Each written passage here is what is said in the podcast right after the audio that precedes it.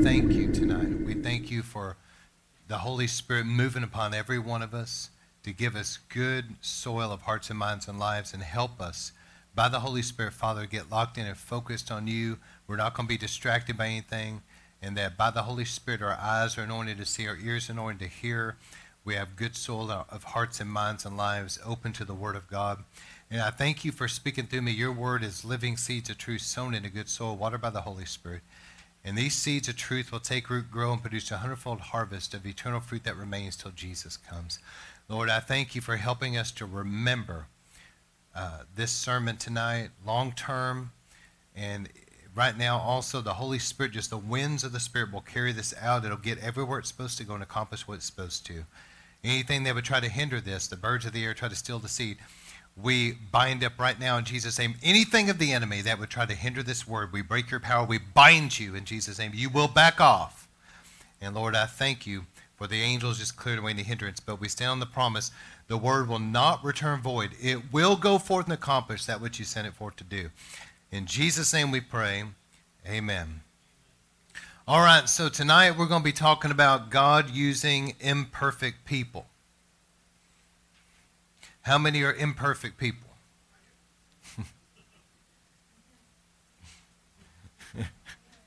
Quit pointing at your neighbor, okay?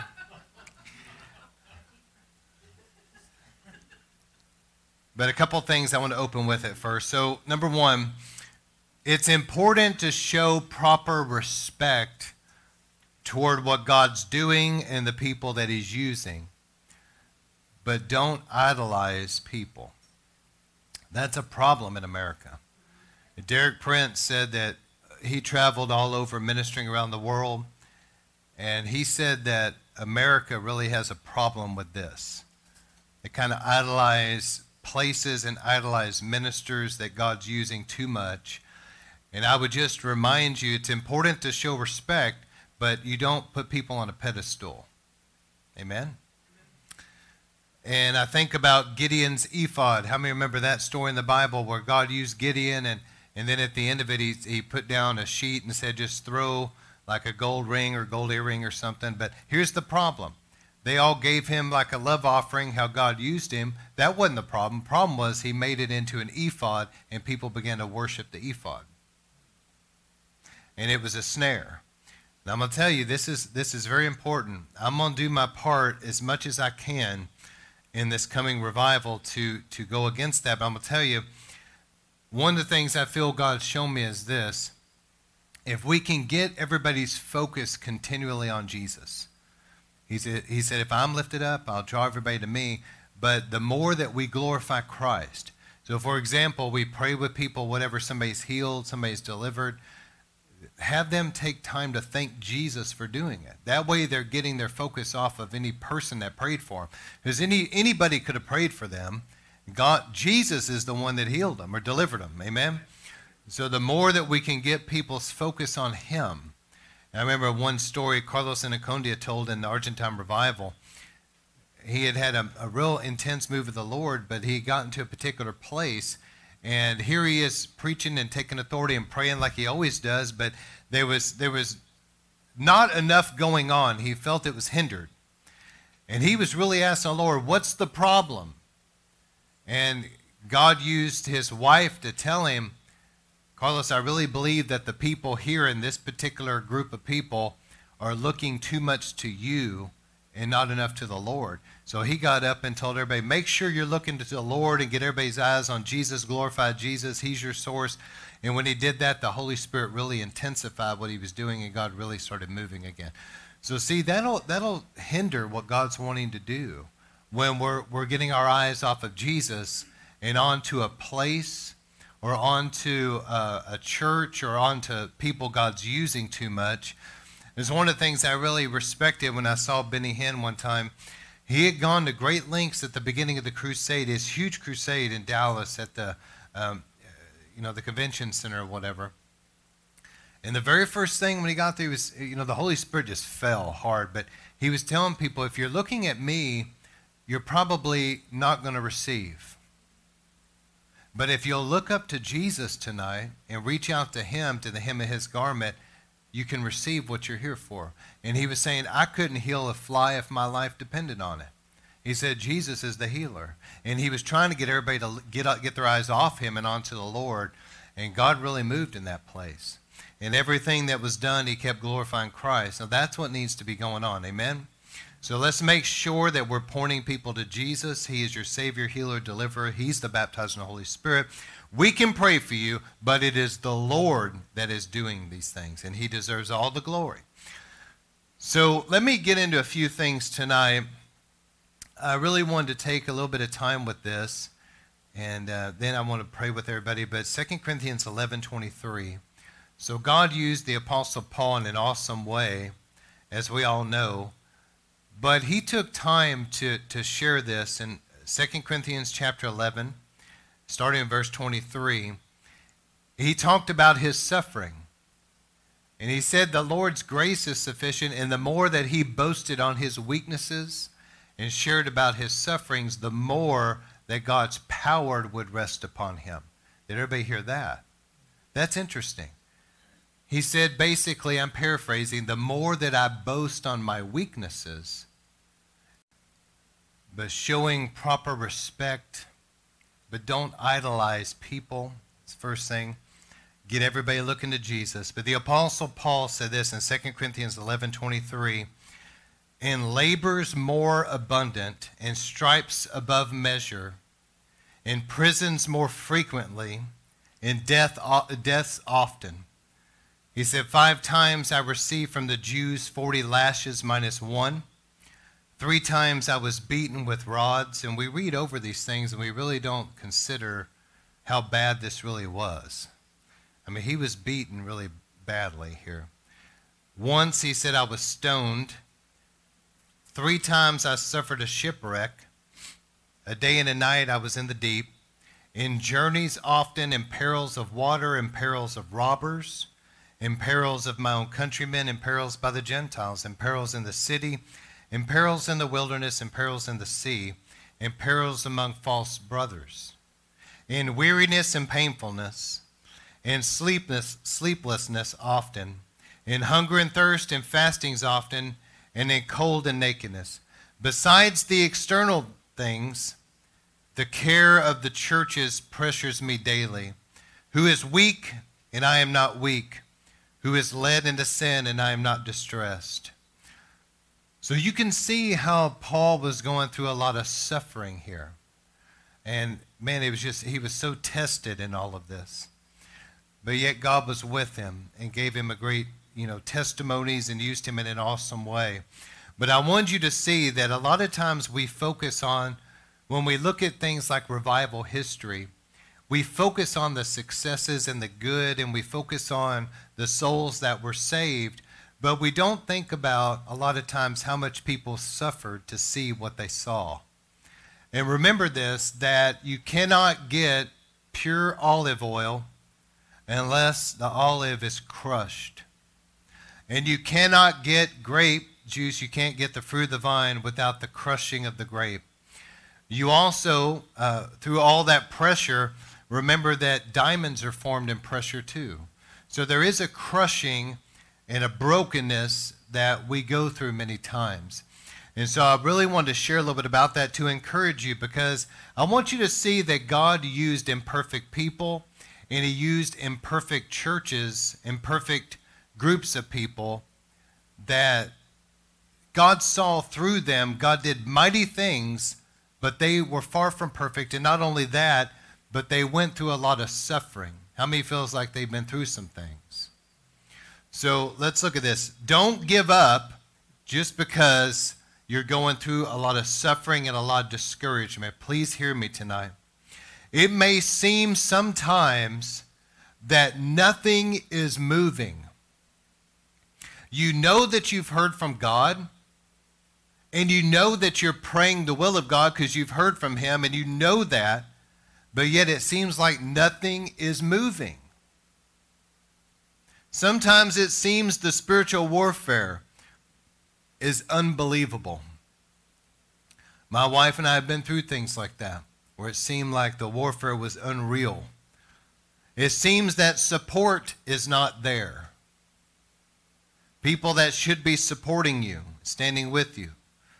It seems like you've suffered Judas betrayals. It seems like maybe you've taken two steps forward just to get knocked three back. And maybe Satan has even used people to accuse you or lie about you or slander you. But don't give up and don't get discouraged. There's many times the attacks that happen before blessing, it's a sign that something awesome is on the horizon. The greater the attack, the greater the blessing. So don't get discouraged. Sometimes there's such severe things that people go through, yet on the other side is a glorious testimony. So let's look at some of this in the scriptures. Peter denied Christ, but after he denied the Lord, look at Peter's life. He was used mightily.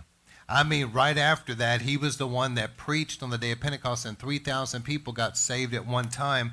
And we read about the incredible miracles and healings, and he was used in an awesome way. Peter did not let his personal failure stop him from fulfilling his destiny in God.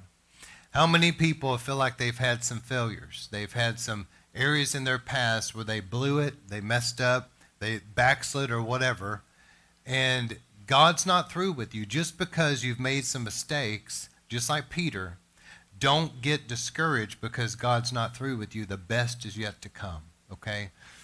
So there's there's times that things may seem severe and times that you feel like that I've blown it. And I'm going to tell you that a lot of times people that are humble, they may also struggle with feeling inadequate. But let me tell you, God uses imperfect people that are inadequate. He will use them in the greatest possible ways many times. I think about sometimes some of the people I've seen God use so mightily have been people that you would have never thought God would use mightily. So let's look at some examples of what I'm talking about in history, because now that we've gone through historic revivals, you guys are going to be familiar with these names. Had we not gone through it, you may not really know what I'm talking about. But you remember the first Great Awakening, John and Charles Wesley, these brothers. You remember how their father, people were so vicious toward that family. Remember that they stabbed the milk cow so it wouldn't produce milk. They tried to burn down their house. They almost killed John Wesley as a child. There was severe persecution against the family. But as John Wesley got older and he found the Lord through some Moravian missionaries that witnessed to him on a ship that he was afraid was going to sink and he was going to die. You remember the story. And at Aldersgate, his heart was strangely warmed. God opened him up to the gospel. Yet, we all focus on all the great things that happened through Wesley. His brother was the one that wrote the songs and sang, but John preached. We think about all these great successes. You know, we think about all the people that heard the gospel, all the people that got saved. But let me just tell you a little bit about some things he went through. John Wesley did not quit or give up when he was kicked out of Oxford. He didn't quit when he was rejected by the church of his day. The Anglican church that his father was a minister rejected him because he was preaching the pure gospel. It wasn't about joining the Anglican church and being a good Anglican. He was preaching the gospel. And so the Anglican church persecuted him. Even his own father's church that he pastored years before didn't want him preaching there. He did not quit or give up because he was rejected by mainstream Christianity. He did not quit when he was rejected on the streets. He had to turn to the streets because the church would not receive his ministry. So he went around preaching on the streets, which is how the first Great Awakening happened, was street evangelism. But let me tell you a few things you didn't know. John Wesley had to run for his life sometimes. Angry mobs chased him. There's stories of him having to run from a mob and jump into a body of water to escape violence. While he preached sometimes, people heckled him and threw rotten fruit and vegetables at him, even dead cats they would throw at him. He didn't quit. There were times when he preached that nobody seemed to accept his message. Other times he would preach and there was a great response. But he didn't let the times that everybody seemed to reject his message stop him. He was determined that he was going to keep going forward with God, preaching the gospel. And one of the more difficult times John Wesley probably went through was at home. A lot of his friends were getting married. He felt like he needed to get married, but he ended up marrying somebody that quite possibly maybe was the wrong woman for him. See, one of the things John Wesley preached was, in the Methodist movement, he believed that God could use women. How many believe God can use women? And so he allowed women to become preachers and be used of God, which was relatively unheard of at this time. Well, the wife he married was insanely jealous. How many knows jealousy will destroy a marriage? And she was really jealous of that, and she felt like he was cheating on her with these women, and that's why he was ordaining them or whatever. And she was really abusive toward him.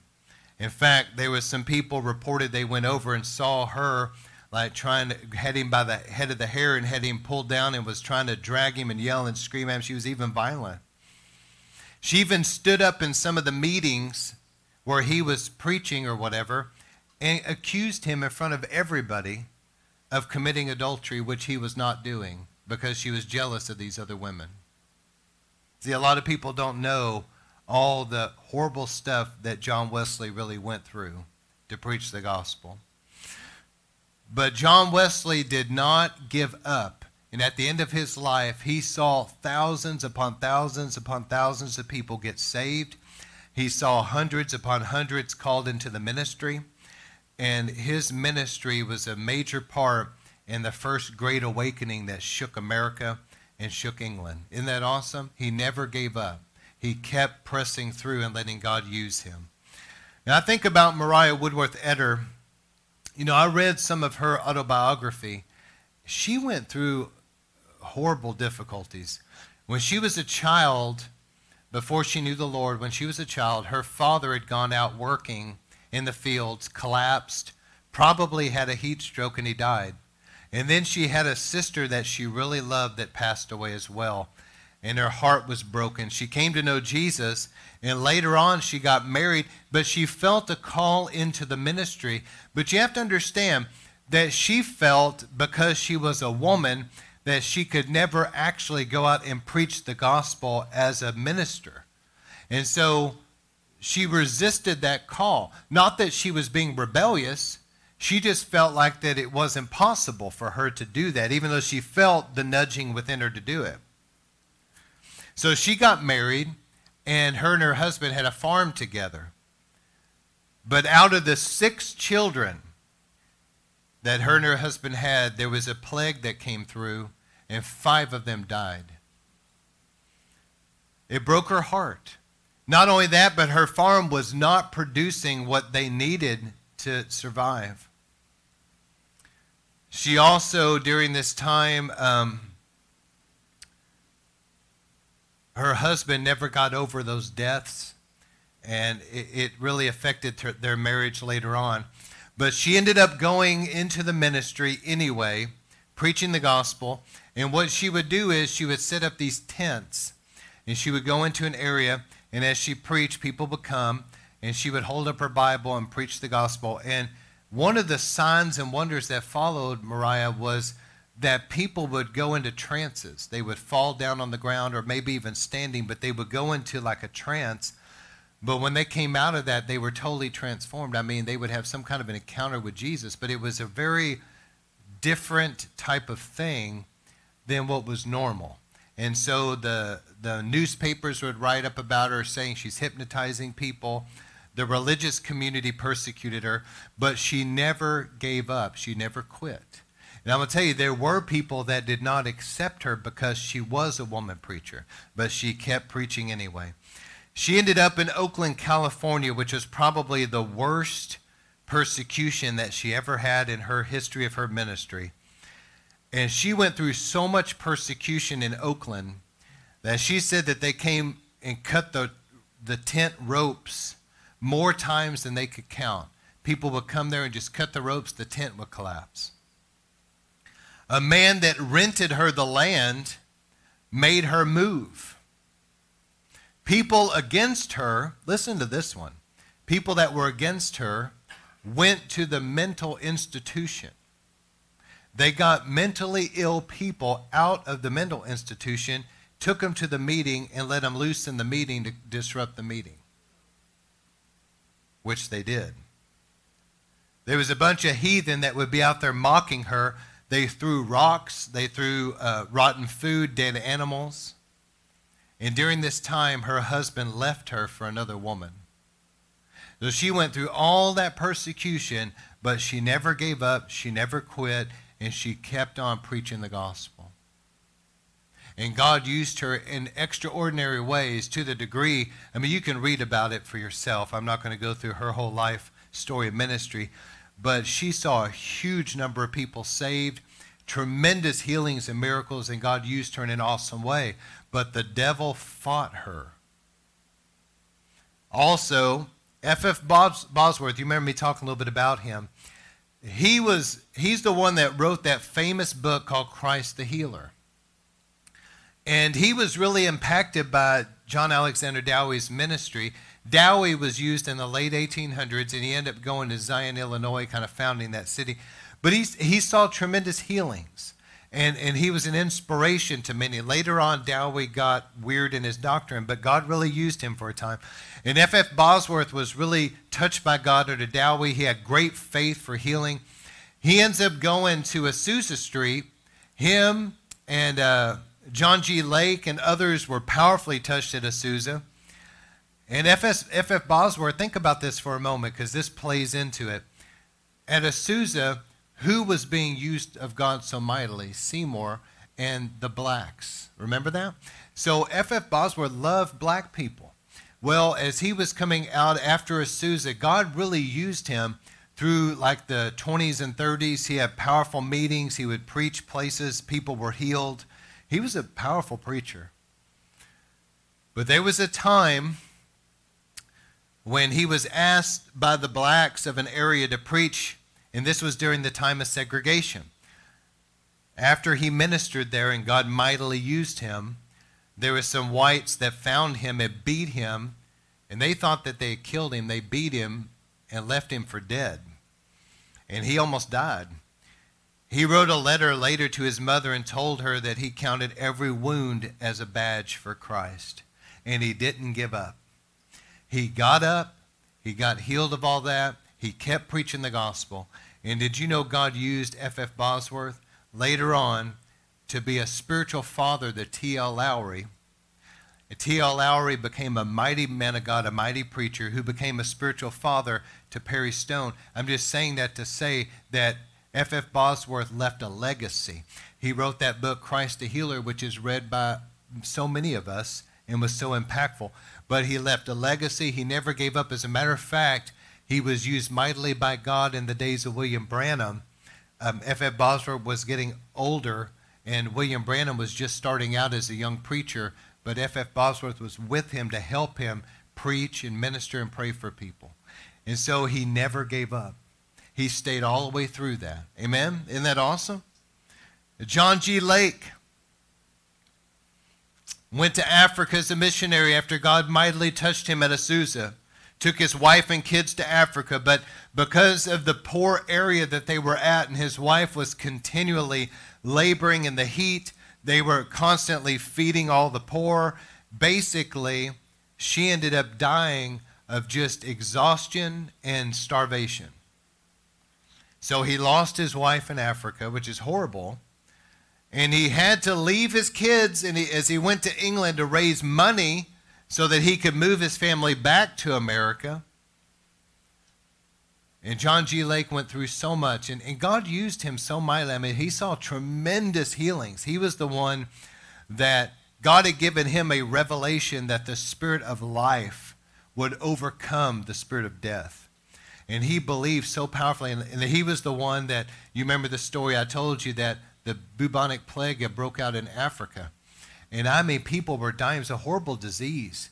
And, and it would afflict people like in the um, the lymph nodes and glands, and, and people's bodies would shut down. And, and one of the, the signs of the bubonic plagues, when they were dying, there was like a foam on the mouth. And, but John G. Lake was not afraid of the plague, and he, he believed God to heal people, and God did heal people.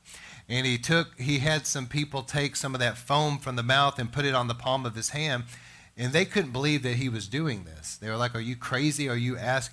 And he put his hand under a microscope, and the people were shocked as they watched that plague die in his palm of his hand under a microscope. True story. And he came back to Spokane, Washington later on, and he founded the healing rooms. And there ended up being over, uh, everybody listen to this, one hundred thousand documented miracles coming out of that area of Spokane, Washington. Even the mayor there recognized John G. Lake and thanked him for his influence there that brought healing to so many. He never gave up. He kept preaching the gospel and kept being used mightily by God. Aimee Semple McPherson was married three times when divorce and remarriage was absolutely not accepted at all. Her first husband died, though. Her second husband left her, desertion, left her because he didn't want to be in the ministry. The third husband she married was extremely abusive to her. And sadly, Aimee Semple McPherson's own mother was very controlling and hurtful to her. She was even kidnapped. I believe, if I'm not mistaken, it was the mafia, but they kidnapped her for ransom. She suffered tremendous persecution from the religious community and from the world, but yet she never gave up. She kept preaching the gospel, and people would come. She, she's, uh, she was used to build that Anglican temple, I believe it was called, if I remember the name right. I'm sorry if I got it wrong. But she built this powerful uh, church. People would come. She would also preach illustrated sermons. She was, she was dramatic, and, and people came from all over. And I mean to tell you, God used her so mightily, not only seeing a lot of people saved, but there was so many different, in that church she built, they found so many different stretchers and crutches, et cetera, of people that came there sick and left healed. Tremendous healings and miracles. She never gave up. As a matter of fact, there seemed to be something, uh, historians have speculated, that went from Maria Woodworth-Etter, and it moved to Aimee Semple McPherson, and then from Aimee Semple McPherson moved over to Kathryn Kuhlman, and then from Kathryn Kuhlman, God really used her to be instrumental in Benny Hinn's ministry when he was just a young man. So there seemed to be some kind of an anointing that you could trace back to Maria Woodworth-Etter. But isn't it interesting that three out of the four I just mentioned were women preachers during a time that women preachers were not accepted? Isn't it interesting that God used William Seymour in a time when the Jim Crow laws were in, in place, in a time of segregation, when blacks were not accepted? God seems to take those that are rejected by man and use them the most mightily. He seems to take the people that have been through the most hurt, the rejection. They've, they, they've been through so much in life, and God uses them in an extraordinary way. And even though these people I'm mentioning went through so much, they never gave up. And now we can read about how much God used them in the ministry and did tremendous things. But what if they had given up? And think about Kathryn Kuhlman. A lot of people don't know her whole story. She was used so powerfully by God. In fact, I was just want to say this about Kathryn. She's one of my favorite to look back over her life and read about it. She's one of my favorite ones, and, and God used her in my life as well. But I remember not long ago, this was maybe just two or three years ago, there was somebody I saw in the seven hundred Club, and think about what I'm saying, around maybe twenty nineteen, twenty twenty, somewhere in there. Somebody I saw in the seven hundred Club got a hold of one of her books back from, she wrote on what, back in the seventies? Okay. Just stumbled upon one of her books, was reading through it. The Holy Spirit came upon him, and he got saved reading her book. There was such an anointing on this woman. I mean, a tremendous anointing. I met a lady, thankfully, you know, this is closer in our lifetime that I actually could talk to some people. And I remember there was a particular lady that I was talking to about Kathryn Kuhlman, and she was an older lady, and she goes, oh, she was telling me, I was at a church, and I was just striking up conversation with this lady sitting next to me, and she said, I went to a Kathryn Kuhlman meeting, and I was healed there. She said, let me tell you my story. This was back in the seventies, and she was telling me this in the nineties. She said, you know, I went there, and I was deaf in my right ear, and she said, I kind of went there with a bad attitude. She said, I was skeptical of what was going on. I did, I wasn't convinced it was God. She said, I went up, and, and there were so many people there. She said, I went in. I ended up having to go up in the balcony on the right-hand side, and I happened to be seated, because you just had to get a seat where you could. She said, I happened to be seated by the speakers that were over here on this side. I was on the right-hand side, and I was sitting there, and I was watching this lady, and she comes out, and she's real melodramatic. You know how Kathryn Kuhlman was, if you've ever seen her, you know. And she's watching her, and at some point in the service, she said that Kathryn was sitting there like she does, and the, the organ's kind of playing quietly, and she's, the Holy Spirit is moving, and, and then she said that the Kathryn Kuhlman turned like this and pointed at her, and she said, just like this, she said, and there's somebody in the balcony right here that God is opening your deaf ear. And she said, right as she said that, she said it was like if, if you ever took a volume of a stereo and just turned it real fast, where it got loud fast. She said that speaker by her, her ear just popped open, and it scared her because all of a sudden everything was so loud in her right ear. God totally healed her ear. But then on top of that, her attitude hadn't improved yet. She's, I know, you would think, but she said that she's looking down there, and Catherine's saying, if God has healed you, come down. And she thought, well, I really don't want to go down. And not only that, but she said there was these people that were all over the platform, because Kathryn would pray and they'd fall out under the power. And she's, she's telling me this. She was a really sweet lady. She says, I'm going down there, and I'm saying to myself, this little lady who weighs like one hundred pounds soaking wet is not going to push me down in front of everybody. And so she goes down there, and she's on the platform, and Catherine's praying for people. And she said, the only thing I remember, this is what she tells me, the only thing I remember is this frail little skinny lady turning to me like this. And she said, the next thing I know, quite a while has passed, and I'm opening my eyes and realizing I'm looking at the ceiling. And ushers are helping me to my feet as I go back to my chair.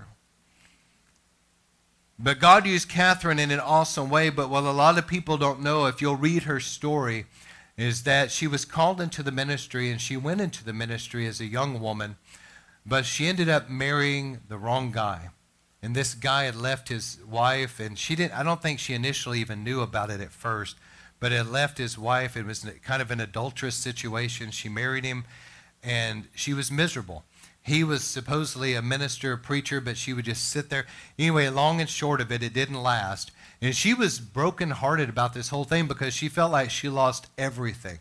She lost her hopes and dreams. She lost her marriage. She lost the the, the children she was going to have with him. She and she lost the ministry she had had before because of all of that.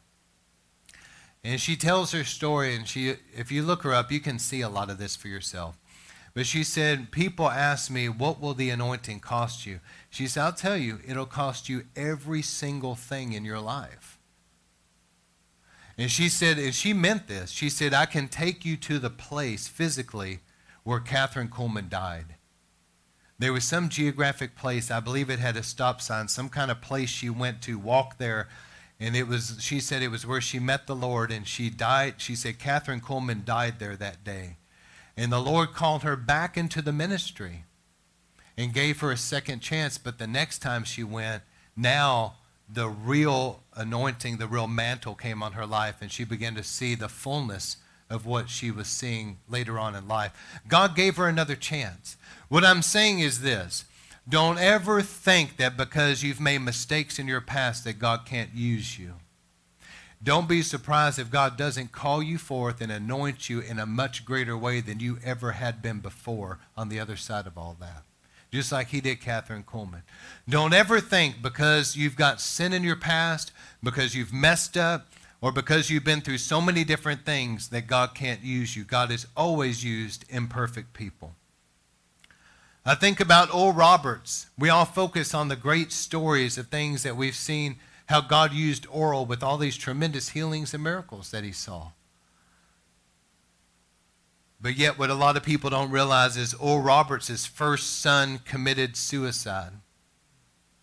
His daughter and son-in-law died in a plane crash.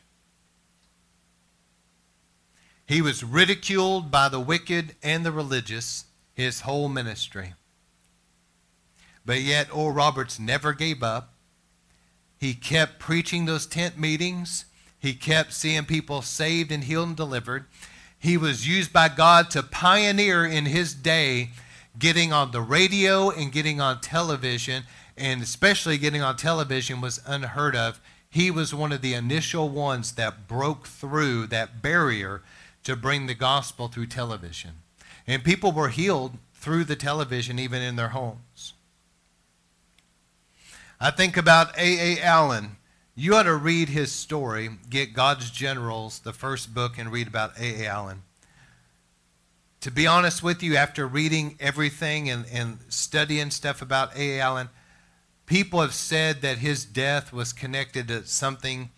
Um, after really looking into that, I'm not sure that that's true.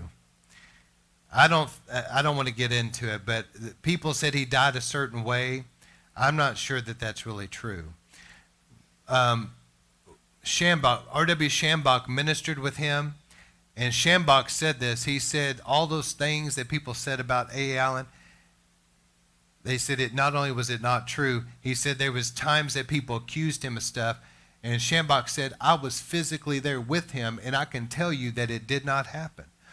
A A. Allen went through so much ridicule, persecution, scandals, lies being spread about him. Yet, A A. Allen saw some of the greatest of all the healing evangelists, Oral Roberts, everybody that ministered. A A. Allen saw some of the greatest miracles of all of them. But yet, he was persecuted the worst, I think. They all were persecuted. Don't get me wrong. They all went through suffering. But A A. Allen was really persecuted. He went from one scandal to the next scandal, one lie to the next lie. Even his death, I'm not so sure about what they said about him. So just keep that in mind. And I think about even some people in our day. I think about how Toronto went through so much scandal and lies about them. And, you know, Toronto was a tremendous move of God. Think about Benny Hinn and all that he's had to endure. All the, the people that's lied and tried to stir up stuff about him. A lot of people don't know that Benny Hinn had a plane crash, that he had to carry his wife out of the rubble, and part of her arm had been cut very deeply. Here he is coming out of a plane crash. He survived the thing miraculously. Rodney Howard-Browne. Man, you know, what, a, what an anointing on that man of God. But he's paid a price for it, hasn't he? He's been ridiculed. But he also lost his daughter years ago. He was arrested. Of course, that ended up being a positive thing for him, I think, instead of a negative. What the devil meant for evil, God used for good, because I think that that made people that maybe didn't like him before like him now, just because he got arrested. Standing for our religious freedom, amen? I'm serious. That it actually improved things for Rodney. But he's been through horrible attacks. I mean, you guys don't know. He, he's been really persecuted and mocked, and uh, I think sometimes in his meetings he has a little bit of a rough exterior, but you know, if you had went through all that he's been through, he don't, he's, God's turned that man into John Wayne. He don't take nothing off nobody anymore, you know. But it's because of all he's been through. But what an anointing, and I just honor him and appreciate him. He's been a real blessing to me as, as all of these that I read about. And so I just want to encourage you today, don't give up. You know, Maria Woodworth-Etter went through all that persecution in Oakland, but when she got out of there, God used her in an awesome way. I mean, just continue to move in a mighty way. At any point in time, these people I'm reading about could have gotten discouraged and could have gave up. But they didn't. They kept going. And I think that that's what made them great. I really do. They could have shut down the revival. They could have quit. But they kept marching on, just like Paul. The Apostle Paul said, I'd been through all this stuff. But he never gave up all the way until his death. And God used him in such an awesome way. So if it seems sometimes, River of Life, that nothing's moving, don't be discouraged. When it seems like warfare is great, know that many times the attack comes before the blessing. When it seems like the support isn't there, that you've been betrayed and lied about, you've gone through so much, just realize that there's a price for revival, there's a price for the anointing. We all want the move of God, but don't give up. Keep going forward, because the best is yet to come. And if the devil is fighting you as much as he is, just think about the testimony that must be in front of you.